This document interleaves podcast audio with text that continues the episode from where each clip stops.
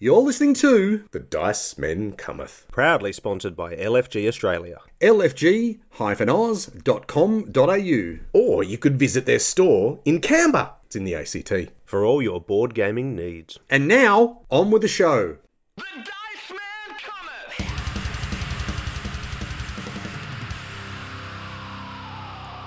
Welcome, welcome, welcome. And if I hadn't said it already, welcome to episode 352 of The Dice Men Cometh, coming at you live from my studio. Isn't that exciting? And, and going out all over the world with the power of the internet. It is, and Garth, 352. It's a large number. It is.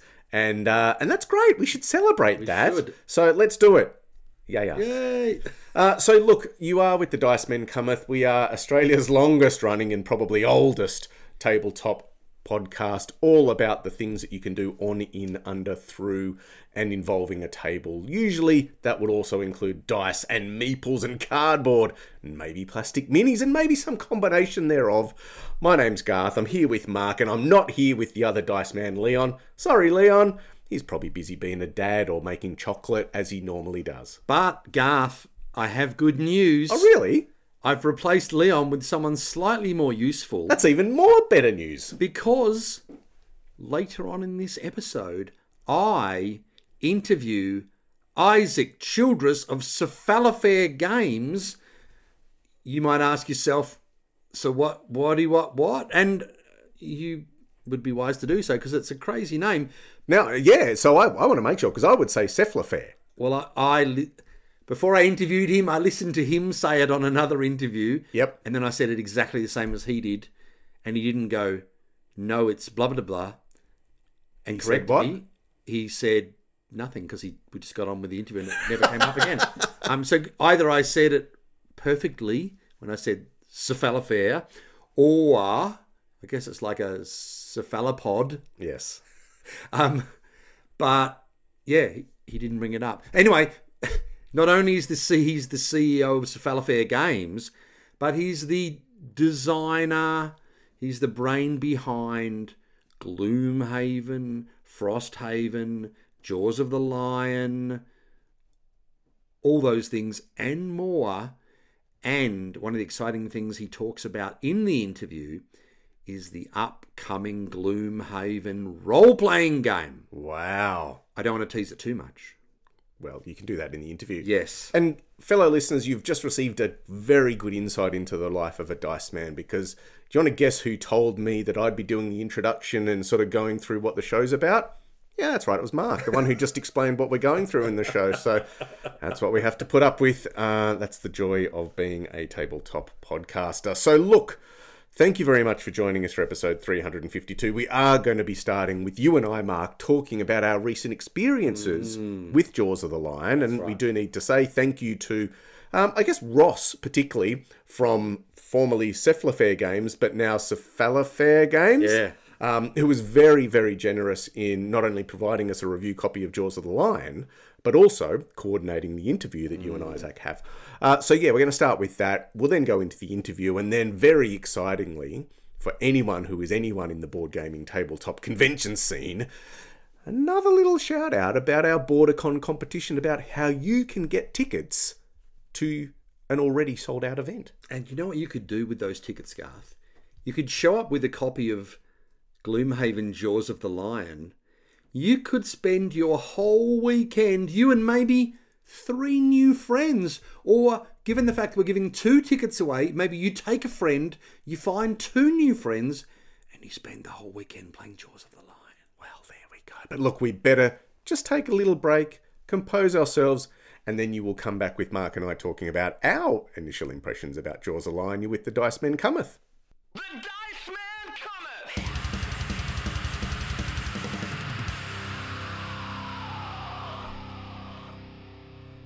Hi, I'm Isaac Childres, uh, the designer of Gloomhaven and Frosthaven, and uh, you're listening to The Dice Man Cometh. The Dice Man cometh! All right, welcome back. Now, what this is not going to be is a review of Gloomhaven. So if you don't know what and who a Gloomhaven is. We will give you a very brief rundown of this, but this is going to be about Jaws of the Lion, which is in essence a game that was released after Gloomhaven using mm. all of the Gloomhaven mechanics, although it is a prequel to Gloomhaven. So, Gloomhaven is formally the number one game in the world. So it was really exciting when we got to interview the designer of the number one game in the world. And then the Dice Man effect played its role, and it's now the third best game in the world. There you go. No, but Garth, What did you say to Isaac? the exciting thing is, did you know that Jaws of the Lion itself, which is a spin off, let's say, you're using television uh, metaphors, a spin off of the original, is now at number seven most bestest board game in the world on the BGG ranking and climbing.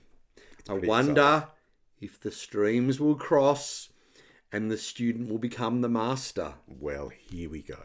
So, the very short version of how you play, in this case, Jaws of the Lion, uh, you it is a card management game where one to four players play a party of mercenaries.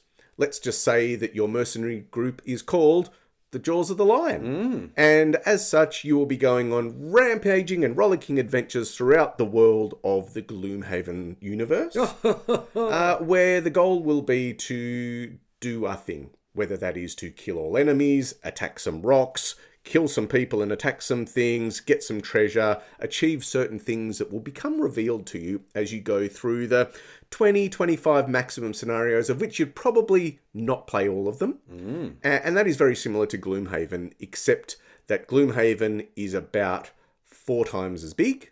It is multiple times more as expensive and has closer to 100 scenarios in there, which again, you'll never do all of them in one run through, but you'll potentially get close. So you're going to start this game, as you do with so many games, opening the box. And that in itself is a very different experience when you open a Gloomhaven box. Sure is. As opposed to the Jaws of the Lion box. Gloomhaven is akin to opening up a deep freezer um, that is full to the brim Yeah. with stuff. Yeah, falling in a couple of times, chucking out a few bits that you can get your hands on, Yep. and then coming up with like arms full of stuff. I was going to say another word, and then just chucking it all out and going, "All right, what do we do with this?" I still remember the days that I spent punching all of the components of this. Uh, uh, it was it was a scary experience. Whereas Jaws of the Lion is much smaller, and essentially you don't have all of this work to do when you open the box because it is a self-contained, separate experience. Although it's in the Gloomhaven universe, and it is kind of like my first introduction to Gloomhaven. Yeah. and that is brilliant if that's what you like. So you're going to open the box, you're going to divvy up all of the roles of which there are four. You've got the Demolitionist, you've got the Red Guard, you've got the Hatchet, and you've got the Void Warden. And I need to say, we're not going to be spoiling what it is you're going to do. You only have these four character classes. It's quite clear that that's what you're going to play, so it's no secrets. Yep. Uh, you'll divvy those up however you see fit. You'll have your little character envelopes as you do, um, and you'll set up your first encounter, which will have some monsters and have some things. But this is where straight away Jaws of the Lion is different. Yes. There's no map tiles that you need to set up because it's all in these scenario books. You'll flip open these sort of spirally um, books, and it's got the maps pre-made right there ready for you to go. It's got the monster locations there and it'll tell you what type of monster whether it be a standard one or elite for the number of players that you're playing. Tells you all the traps that you might have or if there's any terrain things that might you know be to be aware of treasures all of that kind of hoo-ha.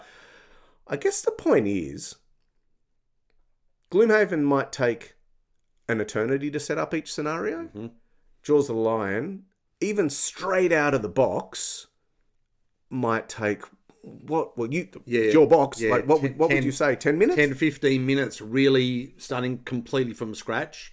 And then once you've got everything in the little tray and you know what you're doing i mean it's almost if you've got someone helping you set the monsters up five to ten minutes maximum.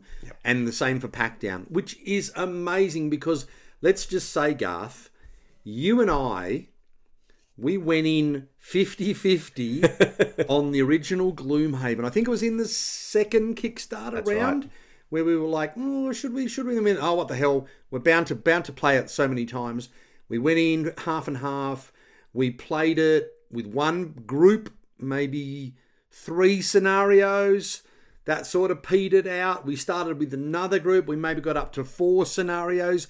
And a massive reason for the petering out was half an hour, 45 minutes set up, Yep. similar pack up time, reading through a massive rule book first and trying to explain it to the others. This takes a completely different approach because not only is the setup so much easier, but you have a start guide which says, okay, in the scenario one, you just take these cards and they're very basic cards and they also have extra instructions where instead of just relying on keywords and symbols, you actually have the words written out on the card as to how the card works. Yeah, and this is a really clear indication that that Isaac has made a conscious decision mm. to make this much more accessible. Even though at the time that Jaws of the Lion came out, Gloomhaven was already a rip roaring success. Well, it was the number one game on Board Game Geek. Absolutely. He identified that the the barrier to entry in this game is is size and rules and potentially how am I going to increase my customer base of gamers? Uh, I'm going to start by doing this game, which was originally an exclusive into Target in the USA. Yeah. So it was like, I, I want to get this into mainstream um, hands. So you open it up, and yes, Mark, as you say, your introductory cards that each of you are going to have really clearly explain what each of those cards are going to do. And again, anyone who's played Gloomhaven, it's exactly the same mechanics. You're going to choose two cards on your turn. You're going to play the top half of one card, the bottom half of the other card. You need to play the scenarios from one at least through to, to five, which are kind of like introducing all of the, the eventual mechanics in the game. And you need to forget everything you have learnt about Gloomhaven when you play this because it drip feeds you mechanics as you play.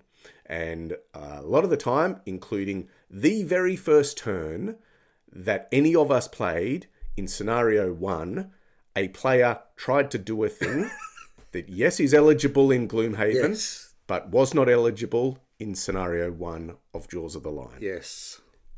So please follow the rules. Yeah, and as we said, you know, the fact that instead of having to devour a 50 page rule book, you've probably only got maybe a third of the rules, which it explains in just a few pages. So even as the person who set it up and, and is teaching it, you can literally just read through those those pages to explain those very basic of rules, and then effectively all the remaining rules are introduced steadily in scenarios two, three, four, and five. That's right. And and it is so much more user friendly.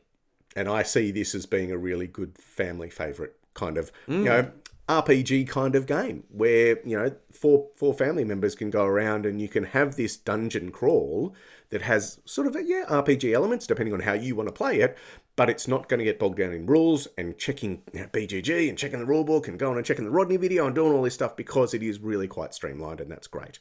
So you're going to be doing your adventure, you're going to be playing your cards, and as you go through the various, I guess, introductory scenarios, you'll get access to potentially more cards that you can use, potentially more abilities that you'll be able to have access to, and this is where the characters really start to sort of break off into their their four main roles. You've got, um, you know, the demolitionist who is good at destroying obstacles uh, and you know being able to smash things and maybe push and pull enemies into to certain traps.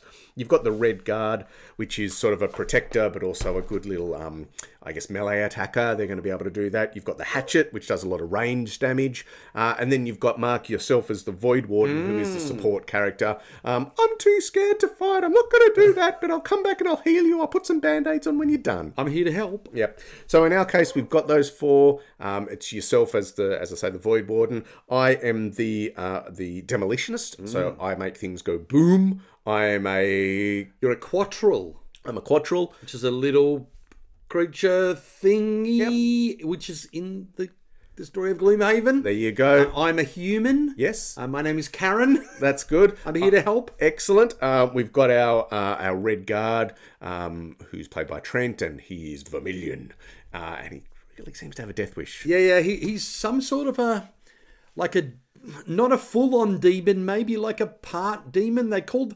Valrath, and I still don't understand what it means, but he's got horns. He has got fancy shiny red armor, and yeah, he likes to run off and not wait for me to come along and heal him. Matt might speak more about Trent than, Yes. uh, than the character. And then we've got Hatchet, uh, played by a friend of ours, Carl. His name is Barry. Barry the Hatchet. Barry the Hatchet. Yeah. Uh, and he does ranged attacks. Uh, and gets frustrated when his plans don't go to fruition, which is exactly what happens in Jaws of the Lion, like it does in Gloomhaven. Yeah, that's right. And I mean, look, the joys of Gloomhaven, where you can plan out the turn as much as you like with your cards, looking at the board state as it is, knowing r- when you're going to go, and maybe a very vague idea of when your friend's going to go in terms of the initiative mechanic, is still here in uh, Jaws of the Lion, and in fact doesn't change at all. And again, you will flip a monster card, and it will have their initiative, and then things will turn to custard very quickly. Correct. And look, I mean, I know for me, one of the things that I thought, I think we can get our friend Carl, the Euro gamer, who likes to min max and strategize everything. I think we can get him to enjoy this game if instead of throwing him in the deep end as you'd have to with Gloomhaven, we slowly step him up and he will get to firstly understand how his character works, what it's good at, what it's not so good at, but also then understand how the game works.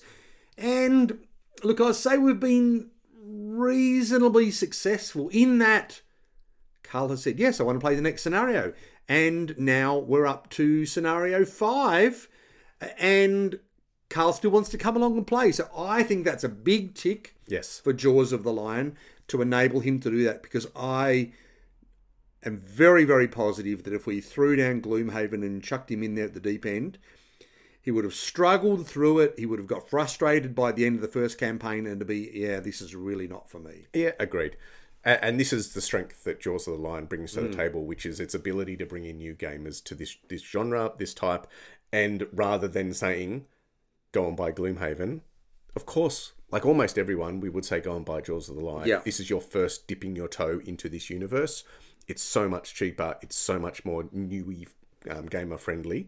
Um, and if you love it, you'll be done relatively quickly the, the, the 20 odd scenarios. Uh, and then you can go and buy Gloomhaven or Frosthaven for sure, uh, as long as you know you like the mechanics. And I think one of the things to remember though, Garth, is um, I I did make the mistake when talking to Isaac of saying, "Oh, this game, which is an intro to Gloomhaven, uh, you know, he did point out to me that at 20 to 25 games, so potentially you're going to have to play this game 20 to 25 times. And it, it must be said, already the scenarios are getting long. Yeah. The first couple of scenarios, relatively quick, hourish. We're already at least doubling that.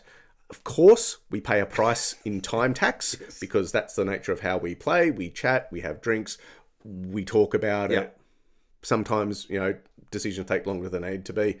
The point is, our last game probably got to maybe three, three and a half hours. Yeah, I mean, look, you know, we do we do go on a bit, but what he pointed out to me exactly is, you know, you don't. A lot of your other games, you're not going to play twenty to twenty-five times, and certainly you're not going to do that. And at the price point Correct. of this, which is around the still around the 50, 60. Well, I would say I would say fifty is about the the current forty to fifty is probably the current second hand. Okay.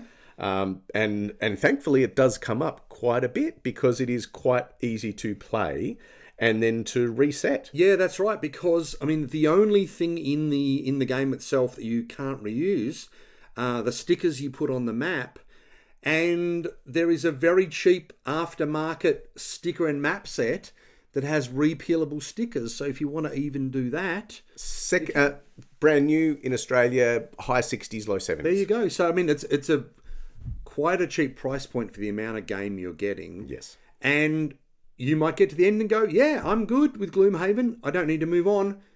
But I don't think so. I think the thing is, this is going to hook you in and go, I want more. And then you can move on to the Big Daddy, Gloomhaven, where you've got, as you said, up to 100, nearly 100 scenarios, uh, way more characters. And you've got that base of, oh, but now I know how this game works. And then maybe then you're willing to spend that extra time with it, with the setup and the pack up. Absolutely, and uh, if you're going to go down that path, uh, obviously Frosthaven has just launched, and it came very wisely. Uh, if you chose to pay a few more dollars um, to get an insert that allowed you to sort of actually get it organised, and I would suggest that unless you've got enough space to store Gloomhaven plus a couple of extra boxes for the map tiles and bits and pieces, get yourself an insert because it will save you time. Yeah, that that as we said, that setup and and pack up time is a beast on this game, and that's. I mean, it's not the main thing about Jaws of the Lion that I love. The main thing I think for me is just the way it eases you into the game, hmm. keeps the essence of Gloomhaven while stripping back the bits that you don't need to know until you need to know them. Yes. Um, and but then you know you've obviously got such a, a deep world to dive into. You've got all the lore, and in fact, I mean, one of the exciting things about I think about the role playing game is having seen just a bit of Gloomhaven and Jaws of the Lion. There's so much richness in the world from the the mind of Isaac Childres that that can be explored more in a role playing game is is a fantastic thing. Excellent. Well, we'll hear about that in the interview. But look, just a couple of things, and I guess highlighting the key differences between the, the Jaws the Lion and the Gloomhaven. We've already talked about the different number of scenarios. We've talked about the setup. It is chalk and cheese so far. Um, the difference with Gloomhaven having all these map tiles, which are cool, but geez, they're a nightmare Yeah. to figure out because there are truckloads of them, which is great. They're double sided. They are double sided, which is also great. However, you need to get them all done and separated out from each other so that you've got the ones for the scenario that you need, and that takes time. Whereas in Jaws of Lion, you flip open the page of the scenario and it's there. Um, we've then also got uh, the differences in in Jaws of the Lion. There's no retirement of your characters. They don't have those life goals or life achievement achievements which allow you to unlock characters. Uh, in Gloomhaven, obviously there is. There's so many more classes there. Um, you've got limited monsters. There's not nearly as many monsters in Jaws of the Lion, and again, that's fine. The variability in the monsters Yeah, is the monster heaps. cards, uh, how they apply, and again, um, through those introductory scenarios, the monster abilities become more and more and more challenging to combat. Really nice way to introduce yourself. Um, the quite simple fact that there is a tutorial in Jaws of the Lion sells me. I love it. Uh, and I wish that was in Gloomhaven. That would be quite simple. Uh, it, does it fit onto my shelf? Well, yes, they both fit on the shelf, but Gloomhaven sits by itself without any other games around it on the bottom shelf, whereas Jaws of the Lion fits anywhere. Um, and then I guess the time frame for each scenario. There's not really a huge amount of difference in that. Some of the some of the Gloomhaven scenarios absolutely are longer, but already some of the scenarios that we've experienced in Jaws of the Lion, they're not short. No. So in terms of your your, your game experience per scenario, I think it's relatively comparable. As long as you're not too fussed about, oh, I could have 45 different types of monsters as opposed to five, that kind of thing. So almost every review you will see and hear and read will say, well, what do you get? Do you get Gloomhaven? Do you get Jaws of the Lion? Or now do you get Frosthaven? And the answer is almost always universally get Jaws of the Lion if you don't know what you're getting yourself into. There's no point spending hundreds of dollars to get all the stuff if you play it three times. If you spend your 50 or 60 bucks on Jaws of the Lion, Yep. you pay it a couple of times, you've got your money's worth, and there is a good resale value on it as well. It's not a waste of money. And the other thing, importantly, Garth, is just like we did, we already had Gloomhaven, but we could see, well, if we had to pay for it, we could see the value in getting Jaws of the Lion to get a new party, get energized about this game, play the 20 to 25 scenarios, and hopefully, if our other party want to, carry that renewed enthusiasm back into Gloomhaven and keep going. Yep. And, And I as you guess- said, Sorry, you go. Keep I was going. to say, if you don't, you're still going to play a whole heap of Gloomhaven. Um, and as we mentioned, it is very, very, very good value in and of itself. And if you are a solo gamer, you can play it all by Yeah. yourself. So I think that's a great option. Um, and because of the characters, regardless of whether that be Gloomhaven or Jaws of the Lion, they're all played differently. It's all kind of openish information anyway, so it doesn't really matter. And I guess the last version of this is the the online version. There is versions for Gloomhaven. There are versions for Jaws of the Lion on Steam. Yeah, and the only thing I would say, Garth, is I did jump into because I, I do have Gloomhaven on the Steam as well. I played a bit, just random, you know, random scenarios every now and again. Um, you can play Jaws of the Lion, but it doesn't play the scenarios are there from the five tutorials tutorial missions, but because you're using, you can use the other characters, you can use these characters. They don't play in the tutorial manner.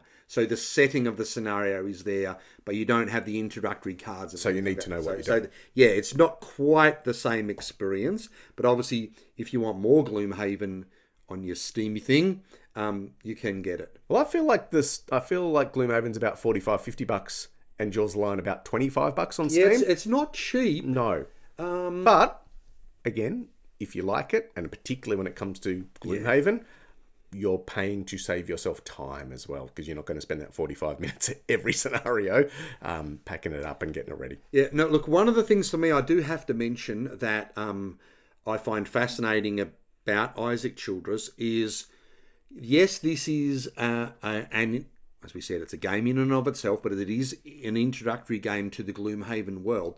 But he hasn't just gone, you've got a dwarf, you've got an elf, you know, you've got a guy with a big axe, you've got a guy with a bow. Like, he's still made them very interesting. So the range character is using throwing axes, but he's got some other special abilities that we won't talk about. You know, the support character, it's not not just your basic cleric that, you know, can heal things. It can you can actually have an effect on your players, you can have an effect on the monsters. There's a there's a twist in the tale sometimes with some of the abilities because they come from a dark place. um, you know, and then you've got the the meat shield, if you like, the um, The red guard. Red, Red Guard, who, yes, can run out and fight things, but is not a super big beefy guy that doesn't take damage. Oh no, he takes quite a bit of damage. and again, similar to, to our first experience with Gloomhaven, you start with not many hit yeah, points. that's right. Yeah, a couple of good hits and you are exhausted. But, you know, the way they have done these four characters being quite, I mean, yes, there are, they have elements of archetypes, but they're quite different to some characters that I have never seen before. And so, obviously, in, in Gloomhaven, there are lots of different characters, most of which you don't know because they're the hidden ones. In Frosthaven, again, they've come up with some really interesting different character types.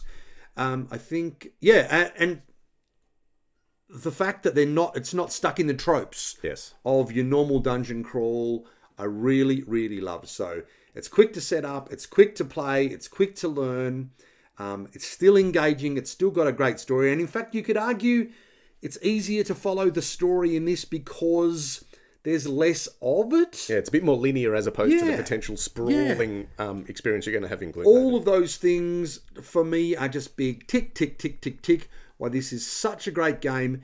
Even if you're not really interested in Gloomhaven, you can get so much fun out of this, but then it opens you up to a whole new world. Yeah, and it's not going anywhere. This is this is so successful. I'm sure we'll hear a little bit about you know, what Isaac's plans are, including this this RPG, which is going to be cool. So look, that was us. Um, we're pretty much done for this episode, Mark, because we're just going to press a button and you've pre-recorded your interview with I Isaac. have Um, so I guess what we should do is is just stop. That that's it now. Yeah, we just we can just go home. Uh, yes, we will. And after this break, we'll come back with my interview.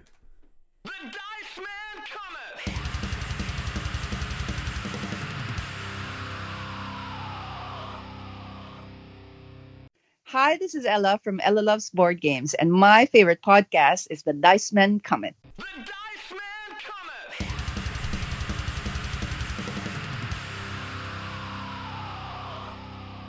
All right, welcome back. As we promised just before the break, we are now going to throw to Mark and Isaac Childres of Cephalofair Games talking about everything Gloomhaven. Okay, well, I have a very special treat for our listeners. I've got a special guest on the line, Isaac Childres, the CEO of Cephalofair Games, uh, but of course known to everyone as the designer of Gloomhaven and Frosthaven, uh, an absolute icon in our hobby. Isaac, thank you so much for taking the time to talk with me today. I've got so many questions to ask you. Uh, yeah, thanks thanks for having me and uh, and flattering me so much with uh, with that intro. Oh, look, you know, uh, not enough can be said about uh, what you've done in our hobby, that's for sure. But I'm going to start on a downer, I'm afraid, because I have to pass on commiserations When I started doing the research for this interview, Gloomhaven had dropped from the top of the Board Game Geek ranking to number two. Now, you've dropped to number three. Is this an international conspiracy? What is going on? uh, you know, I couldn't I couldn't quite tell you what's going on. Uh, you know, nobody nobody but BGG really knows how the how the algorithm for BGG works. Uh, and it worked in my favor for a long time, and uh, now it seems to to not be working in my favor, and, and that's okay. Well, look, I'm sure Martin Wallace is celebrating, and I did see that you put out a uh, a press release or at least a blog post uh, congratulating him, which was lovely of you. Yeah, Uh, one thing I did notice though is certainly there's a bit, probably about thirty thousand more people have uh, Gloomhaven on their want list than Brass Birmingham, so that's fairly positive for you. Clearly, you're going to have to do print run number. What are you up to now? Seventy five. Uh, gosh, I don't even know how many print runs we have. Uh, but yeah, uh, yeah, and and I think Brass is is very deserving of of the top ranking as well. Um, it's it's a great game, and I I enjoy it. So so yeah, eh, you know, if we had to be de- dethroned, um, yeah, I think I think Brass Birmingham is is a great choice. If it makes you feel any better, my Pandemic Legacy Season 1 game stalled at the end of November three years ago, and we've never made it to December because we uh, we basically unlocked everything. And it was sort of a case of "Mm, do we want to play potentially two more games of the same thing? Um, Gloomhaven, oh my goodness. I've started three different campaigns. Uh, currently, I'm playing through a Jaws of the Lion campaign. Uh, unfortunately, I didn't back Frosthaven just because my wallet wouldn't allow it. But um, what I wanted to ask you about is before we get on to uh, to Frosthaven and some even more exciting news about what's coming next, Jaws of the Lion is ranked number seven. Did you ever imagine? I mean, not that board game geeks are everything, but I guess it's a measure of of your success in our hobby. Did you ever imagine that that would be so successful, given it's really, I guess, just an entryway into your your main game? Um, yeah, I mean, I, I don't know if I'd necessarily call it just an entryway, right? I mean, I think uh, it has you know enough content to to rival pretty much any other game outside of Gloomhaven in its own. But yeah, I mean, the intention there was always, I mean, like, you know, in in a perfect world, in the spirit of like advancing and uh, advancing the hobby and like bringing more people into the game and into board gaming in general, right? I think it would be nice if actually like Jaws of the Lion were ranked higher than Gloomhaven because I think it's, you know, obviously like a more approachable product. Um, and so when you you know you go to the Board Game Geek rankings and, and try and see you know what game you should try out, I think like you know the, the vast consensus is is that, yeah if you want to get into Gloomhaven, um, you know you should try out Jaws of the Lion first. So yeah, I mean the hope was that it would it would rise in rankings uh, as much as possible, and I think it's done done very well in that regard. Now, from what I understand, uh, Jaws of the Lion actually came to be whilst Frosthaven um, was already in the throes of its um, of its cl- uh, crowdfunding campaign. If you had known it was going to be such a hit so quickly, is there anything you think you would have changed about Frosthaven?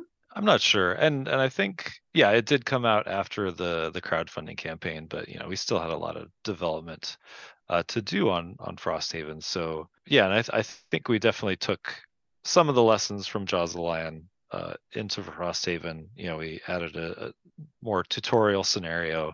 You know, obviously not a tutorial to the extent that Jaws of the Lion has, but you know, it's Frosthaven is kind of aimed at a different audience anyway. You know, somebody who is more familiar with with Gloomhaven, and so yeah, I mean, I think they they're both fulfilling different purposes, but um, but yeah, I think they're both very successful at what they what they're doing.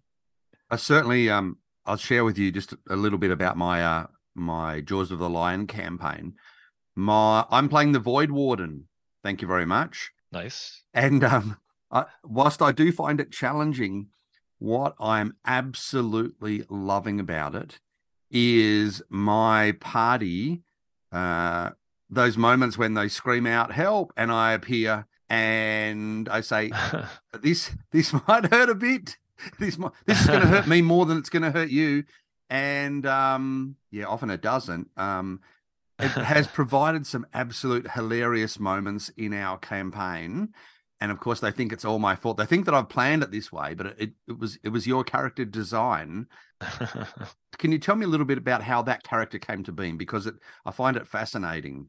Uh, sure. Yeah, and I mean, yeah, I think I'm I'm really happy with with the design there as well. You know, it, you know, it's a, it's a cooperative game, but uh, you know, just adding adding a couple needles here and there where you end up hurting your your teammates is always always leads to to interesting moments, which I appreciate. Um, but yeah, I, that was the last character that we designed for Jaws of the Lion. Um, because initially uh, we had the the Bone Shaper, which was then called the Necromancer from uh, from Frosthaven as as the fourth character in Jaws of the Lion.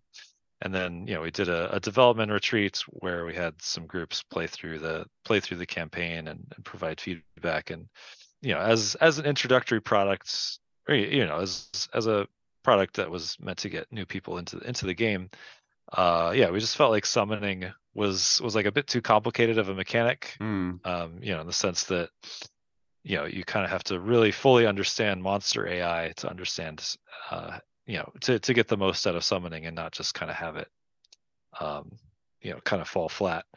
Uh, so ultimately, we decided to remove summoning from the game, and then obviously the the Bone Shaper wasn't wasn't going to work in that spot. So during the development retreats, uh, you know, I kind of sat down uh, with with Drew Penn, who's a developer on on Jaws the Lion and Frosthaven, and uh, yeah, we we just kind of came up with this new character. I just kind of sat down and thought, like, you know, you know what what would be cool, which is pretty much how I design all my characters.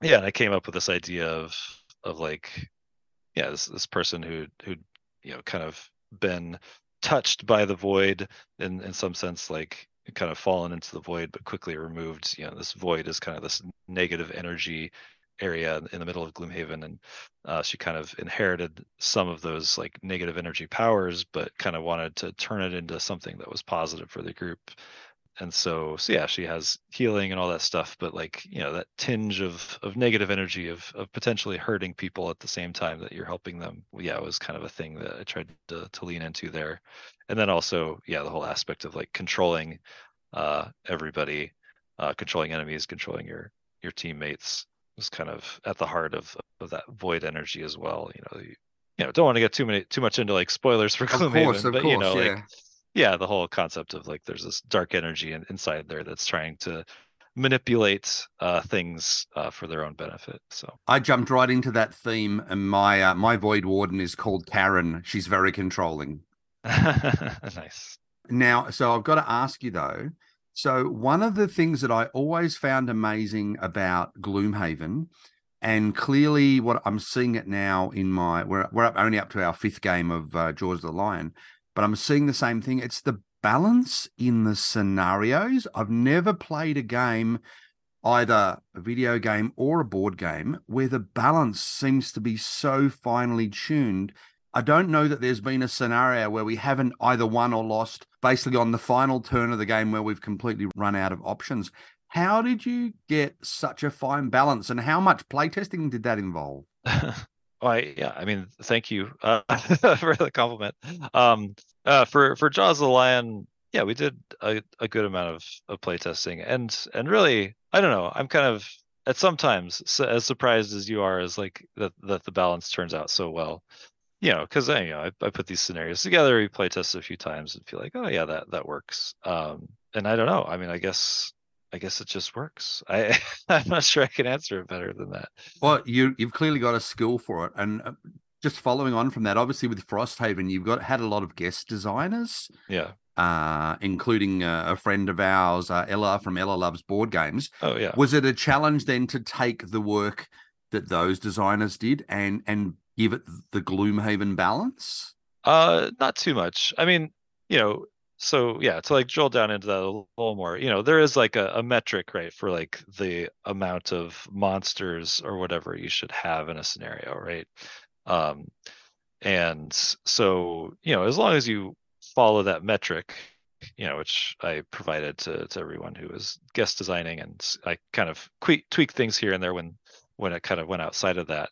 As long as you get to that point, I think like it'll feel like pretty good. And then, you know, you play test it a few times after that, um, you know, with a, a variety of different groups, and just kind of take that feedback and then potentially make some more tweaks.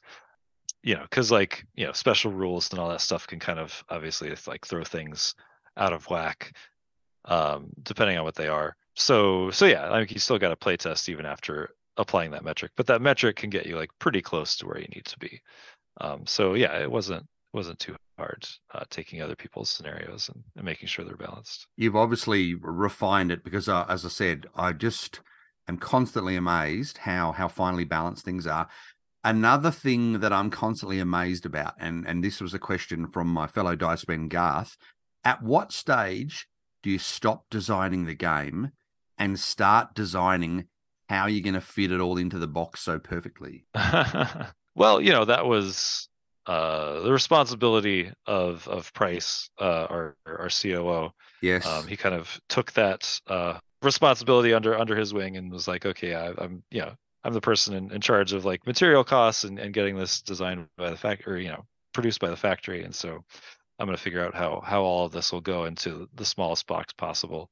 Um, yeah, so I just kind of let him handle it, and uh, uh, you know did did my own designing and you know when i came to him and be like ah you know we, we need some more cards he's just like oh okay fine Okay, so the, then the the box was um like a box of holding, in that you could make it as big or as small as you wanted, and then he sort of shrunk it down at the end to to fit. Is that right? yeah i mean i i mean if it's not uh you know clear from from gloomhaven right like i yeah i didn't really let the size of the box hold me back in terms of of what i what i wanted to put in there. So yeah it was really it really was you know de- designed first you know d- add add everything you want to like make the make the ideal game.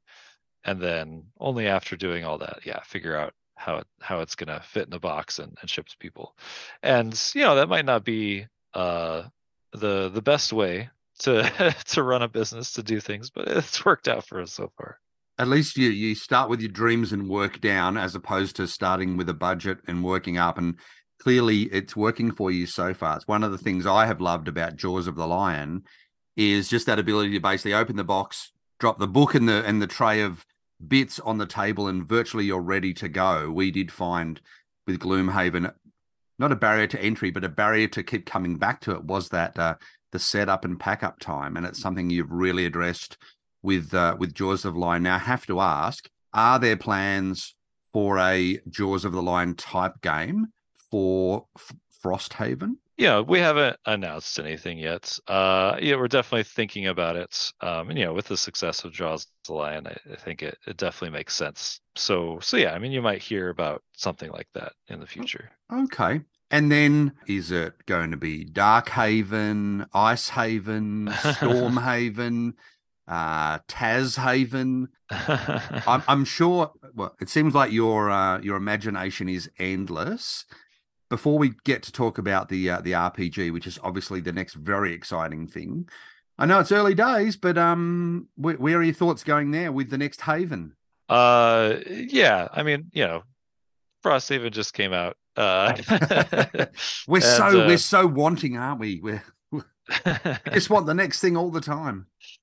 so yeah obviously like uh, i'm working on stuff uh you know i'm working on the rpg mostly Yeah. at, at this time but but yeah once that's done I'll, I'll be working on other things and i'm sure i'll eventually turn my eyes to to doing some some new big box game um so so we'll see what happens in the future Of course. Okay, but now the the the big news, the the RPG. Now, when I when I saw it first online, it was sort of like, you know, the minis and then so did the minis lead to the RPG or did the RPG lead to the minis?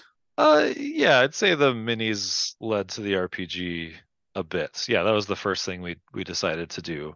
Um, you know, just based on on fan feedback was, you know, they wanted miniatures for all the monsters. Um, you know, I was kind of thought that was was too much, uh, a little too ridiculous. It's you know, it's over like 500 miniatures, I think. Mm-hmm. but uh but yeah uh you know the the uh the opinions just just kept growing that that that they wanted all the miniatures. And so we we eventually uh, decided to to do that. Uh yeah. And so we announced that like a year ago at, at pax. And then and then yeah we started thinking about well you know if we're gonna like offer these miniatures to everybody like um, you know, it'd be nice if they could do more with them than than just play the game. And um, you know, an RPG is is obviously a, a nice place to to be able to to use miniatures as well. And yeah, it just it seemed like a good idea, not just from that perspective, but just from the fact that like this world, uh, you know, though it was created with with Gloomhaven, just felt so rich and like there's a lot of lore there that's uh, it's kind of under the surface um, that we feel like you know if we provided to people, I think they'd be able to come up with with good good stories for themselves. And um, you know, the combat system is obviously great, um, and I think that's one of the things that a lot of RPGs kind of lack. And so yeah, like taking all those things, bringing the combat system into a, an RPG setting, hmm um, you know, where people can can create their own stories and just kind of explore and and and you know live live inside of that uh, just seemed like a, a great idea to us. So that's that's what we decided to do.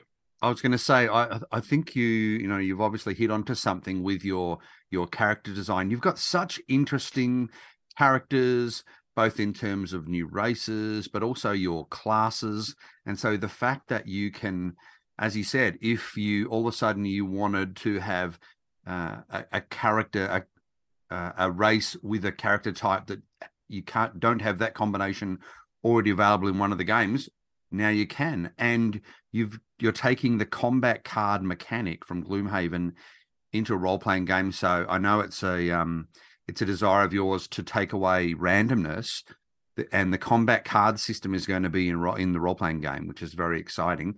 Yeah. So does that mean you're basically you've basically designed a set of combat cards for all the different character variations? Well, so what we're doing is by variations you mean like different combinations of Yeah. uh yeah because like any ancestry can be paired with any class so the the current plan um which might still change because we're still doing developing um but yeah is to kind of create a a set of ability cards for each ancestry um that's kind of based off of um you know what what classes like what traditional classes they have access to but also just based on more like thematic um stuff about each of those ancestries. And so then when you create your character you know you take all your class cards um, which will be um, more or less the same um, from from gloomhaven and then combine those with additional ancestry cards. And so you kind of have a little bit more deck building capabilities there Okay. So so what you're saying is it's not like you'll decide, okay, I want to make a Vermling Spellweaver. Yeah. I'm going to have to buy that particular deck. What you're saying is in the game system itself, you'll have the ability to combine cards to create that. uh yeah i'm sorry you're saying like as a as a consumer like you're buying cards Yes, yes. So Oh, so yeah. so yeah, is it is it something where you will buy little add-ons for the the card types that you need, or that the majority of those will come in a um a base set as such? Do you is it is it that far developed yet? yeah we're still like trying to figure out the the SKUs and like what exactly we're going to be selling to people but but yeah i mean there'll be like obviously like an all-in option where you get the book and like all the all the class all the class and ancestry cards um but yeah we're also looking into um you know buying like character packs where maybe you get like uh like an ancest a set of ancestry cards and then two two class cards that you can kind of combine them with like as a separate like smaller like card pack purchase Okay. that's all still a little bit up in the air right now but, Yeah. but yeah the idea is you know you know most traditional rpgs you don't really need anything but the book um, but you know because this is like a, a card system yeah you will need to buy the decks of cards as well um, but you know we're trying to keep the the cost on that to a minimum you know you don't have to buy like a bunch of stuff just just a deck of cards Yeah, okay. I mean, it, look, it, it sounds really exciting. Now, one of the things I also wanted to ask is obviously the, the crowdfunding model has been very successful for you, but we do see in our hobby a lot of criticism perhaps of larger game companies, uh, more well established game companies going back to Kickstarter when perhaps the popular opinion is do they really need that now? Surely there's they're big enough to do that. Firstly, are you going back to crowdfunding for the RPG? And then, secondly, do you think down the track there might come a time where you don't use crowdfunding? Um, I think it depends on the product. Uh, you know, so for Jaws of the Lion, we didn't do crowdfunding you know we were just able to to produce that on our own and and and get it into the stores, uh, which was great. Um, but I think like on this sort of larger stuff, because we're also including a, a reprint of Frosthaven in the in the crowdfunding as well. Ah, right. And yeah, at this point, like we don't have the capabilities to to make uh you know 500 plus miniatures for some number of people, plus a reprint of Frosthaven, plus this RPG. Um, yeah, without without some crowdfunding, and also like you know we're also not sure how many people you know want all these miniatures or, or want this RPG. And I think that's one of the big benefits of, of crowdfunding is is uh, getting a, a better gauge on on you know, how big your audience is for this. Um, you know, because when you're when you're talking about like 500 plus miniatures again, right? Like it's it's a huge cost to produce that, and so you don't want to you don't want to overproduce it and be stuck with a bunch of inventory that you can't sell, or or underproduce it and make people mad that they can't get what they want. So crowdfunding is just really helpful with for for gauging the size of of of your customer base. I'm sure there's nothing, no quicker way to send a company to the wall than have a warehouse of minis just sitting there. That's for sure. Yeah. Um, now, with um, obviously Jaws of the Lion, the tutorial system, we've just loved it. Do you think there's going to be a tutorial system that like that maybe uh, for the role playing game? Obviously, there's a little bit more scope for for tutorial in the role playing game where you don't have to fully design the uh, the scenarios so much. But just can you talk us a little bit more through how it's going to work? Yeah. So one of the things that we're we're like keeping in the forefront of our mind is is yeah just the the approachability of of the RPG product. Um, yeah, because you're going to have people coming to it having never played Gloomhaven before, or or also from the other side, like maybe they played Gloomhaven but they've never actually played an RPG before. And so so yeah, we definitely want to make it like as approachable as possible. Um, so providing like a lot of tools for GMs um, to to be able to create their own adventures. Uh, but yeah, also like packaging in that book like a a pre-made adventure as well. So like you know it's kind of like this is what you want to start with. Um, here's here's everything you need as the GM to run this run this game for your uh, for your players and making sure they have a good time as well. Um, so yeah, like yeah, we're definitely doing as much as we can to to make that as easy as possible because I do think at the end of the day, like it, it will be a little harder for GMs to to run this than you know like a, a typical role playing game. Yeah, just because of of like the card play mechanics and like the kind of tightness of the stamina system and yeah, there's just a little bit more to consider in, in the mechanics than there are in other RPGs. And in this case, obviously, GM stands for Gloomhaven Master, which I love. Yeah, Gloom Master. Are there any um, little nuggets of proprietary knowledge like that that you can tease us on that people may not be expecting? Uh, Any little tweaks that perhaps we haven't seen before in uh, in role playing? the way you've come up with the innovative things such as the card mechanic you know it's just been fascinating. So i mean i'm i'm curious to get a glimpse inside the uh, in the mind of isaac. Uh, yeah, I'm not sure. I'm sorry. no no that that don't be. I mean see to you all these things are normal but to us it's like what? He's done that? That's crazy. So i, I look i can't wait to see it how how um has the news been received do you think about the uh, about the role-playing game yeah, I think it's been been great so far. You know, we announced at, at PAX uh, at the end of last year. You know, we did the the live play, which I think people can still find uh, online, and yeah, I think a lot of people are are cautiously optimistic. I think we do still need to to give a lot more details about um, you know the systems and and all of that, uh, which which we are planning on on doing um, during during the crowdfunding campaign. Um, but right now, we're still kind of uh, in development on a lot of things, so we don't want to we don't want to nail down a lot of the stuff yet. have you given a date for the for the crowdfunding campaign a rough date Uh, so when we announced, uh, we kind of set it to April uh, next month, but uh, we are thinking of, of pushing that back a little bit, uh, just because uh, some of the development has has taken longer than than we wanted it to.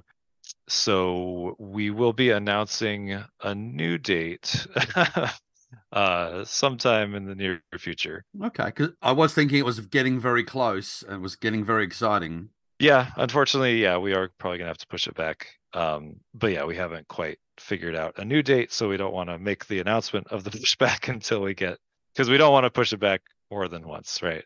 We want to set a new date and then commit to that, and so we're crossing all our T's and dotting I's at this point. And, and I understand it's basically going to be backwards compatible as far as any of the scenarios from any of the games you'll be able to play those in the role playing game. Yeah, and you can obviously like use all the terrain and, and the monsters and whatnot as well.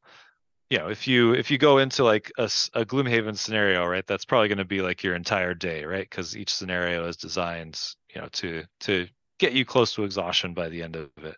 So you know, you'll definitely have to have to rest after after any Gloomhaven scenario you play. But but yeah, certainly as like kind of a a big set piece of like, yeah, we're just going to do combat today. Uh, you can certainly uh, lean into lean into any of that content. And Isaac, finally, I just have to ask Did you ever in your wildest dreams imagine that first kernel of a thought that turned into Gloomhaven? You know, if you think back to that, where you are now, that the, you that you would have this sort of success? It's just been incredible. oh no, th- yeah, not at all. Yeah, I mean, I just I wanted to to make you know a dungeon crawl game that I wanted to play, and uh, I hoped that that it would uh, you know find a big enough audience that that it would you know at least be worth it to to create. Uh, and and yeah, just the ridiculous amount of success it's had, and kind of the freedom that that's given me to to you know pursue other things like Jaws the Lion and Frosthaven and, and this RPG and uh yeah it's all just it just keeps getting getting bigger and more crazy and uh yeah it's it's been a great ride so far Well, let, let, let's hope the ride continues because we're all coming along for it. That's for sure. yeah Isaac, uh, again, I just want to thank you so much for taking the time today to have a chat with to uh, our little uh, podcast from the bottom of the world. Um, wish you every success with the role playing game to come. We're so excited to uh, hear more about it and to see when it launches. And you're so lovely in the time you make for us in the hobby. We really, really do appreciate it. You deserve every success. Just keep doing what you're doing, okay? That's the secret. Clearly, you've mastered. all right I, I will try and, and thanks so much for having me on And there you go. That was Mark talking to Isaac Childres from Cephalofair Games. Again, a big thank you, particularly to Ross, who uh, is from the, the Cephalofair teams, who was able to not only get us a review copy of Jaws of the Lion sent, but also organise that interview. So we very much appreciate that. Thank you so much. And he's such a lovely guy, isn't he? They both are. They're fantastic guys, and we look very forward to presumably receiving Frosthaven from them now that we've done all this. Oh, fingers crossed. Oh, and, and the RPG. Don't forget the RPG. Oh, now, Garth, we're going to take a quick break again. And when we come back, it's that massive, massive, exciting competition with the golden tickets. You're with the Dice Man Cometh. The Dice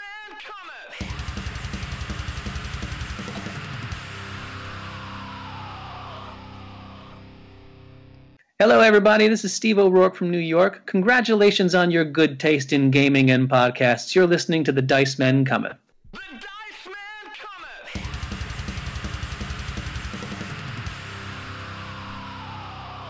Well, as usual, here on the Dice Men Cometh, we're going to take you right up to the mark. So Hey. there, um, because we always like to keep things really tight as far as time goes. But before we end, Garth, we You're have- ending me? Yes, before I end, Garth, because it's about time. No, before we end the episode, Garth, we have to tell our listeners again what they can do to win two tickets to the completely sold out BorderCon 2023 on the Royal Birthday Weekend, I'm going to call it. All right. Um, in June in Albury that we rave, rave about for at least half of the year before and after and have done. Well, for me, I think this will be my mm, ninth BorderCon. yeah, no one's counting. Um, and you've been to slightly less. Slightly less, but I am decades younger than you. That's right. So, Garth, So yes, no one has anything planned for the Queen's birthday or the King's birthday or the Royal birthday long weekend, which starts, for us anyway, on the 9th of June in Albury and will continue through to the following Monday. That is when BorderCon is, which is Australia's premier board game convention on the border between Albury and Wodonga at the Hovell Tree Inn. It is sold out and sold out in about eight minutes. Mm. And we, with a very long standing and very mutually beneficial partnership, have two tickets from the BorderCon committee to give away to listeners. And it could not be easier. You mm. just need to contact us, whether that be through dicemancometh at gmail.com, uh, at diceman on Inst- uh, dicemancometh on Instagram or Twitter or anything like that, or send us a video, send us a recording, send us something. And all you got to do is say, what game do you want to play with us when we're at BorderCon? That's it. Yeah, It could be easier. It could take you five seconds to do, or it could take you five hours to do, um, or it could take you any number of times. The point is, if you want tickets to an exclusive sold out event that every single person who goes loves across the board. Yeah. Every one of our past listeners has then wanted to go again. It's that simple. Uh, we love going. We love the BorderCon committee. We love what BorderCon does for gaming because it is just such a wonderful atmosphere, and we are very lucky to have been there several times, and we have made numerous friends over there. We want to open up that opportunity to some listeners who maybe haven't had that before. So we've got those two tickets to give away. Please enter. Um, we're going to give you plenty of time to know if you've won because not everyone lives within driving range. So if you do need to organise some travel or accommodation or what have you, we need to give you time to do that. So the competition is going to go for a little bit longer now. However, don't wait till the last minute. Send us in, quite simply, what game you want to play with the Dice Men Cometh at BorderCon. Easiest way, I think, personally, email dicemancometh at gmail.com, but any, any of the socials at Dicemen Cometh, including on our Facebook page. That's right. And tell us what game you would love to play with us. Hey, we're easy. We'll play anything. If you want to get a couple of one episode of Jaws of the Lion in, I'm sure we could get that done. I wouldn't be surprised if Frosthaven makes an appearance at BorderCon this year, so I'd be happy to say one scenario Oh, of yeah. Frosthaven. That'd be great. Um, as long as whoever brings it sets it up Yeah. and packs it away. Yes. I'll be there for the middle two hours, not the four hours I decide. Anyway, thank you so much for listening to episode 352. Thank you again to the team at Cephalofair Games for providing us with a review copy of Jaws the Lion and for providing Isaac for my interview. I hope you enjoyed it. We'll be back with you shortly, but until then, keep playing games, keep having fun, keep living life, and most importantly, keep listening to The Dice Man Cometh. Bye. Bye. The Dice Man cometh!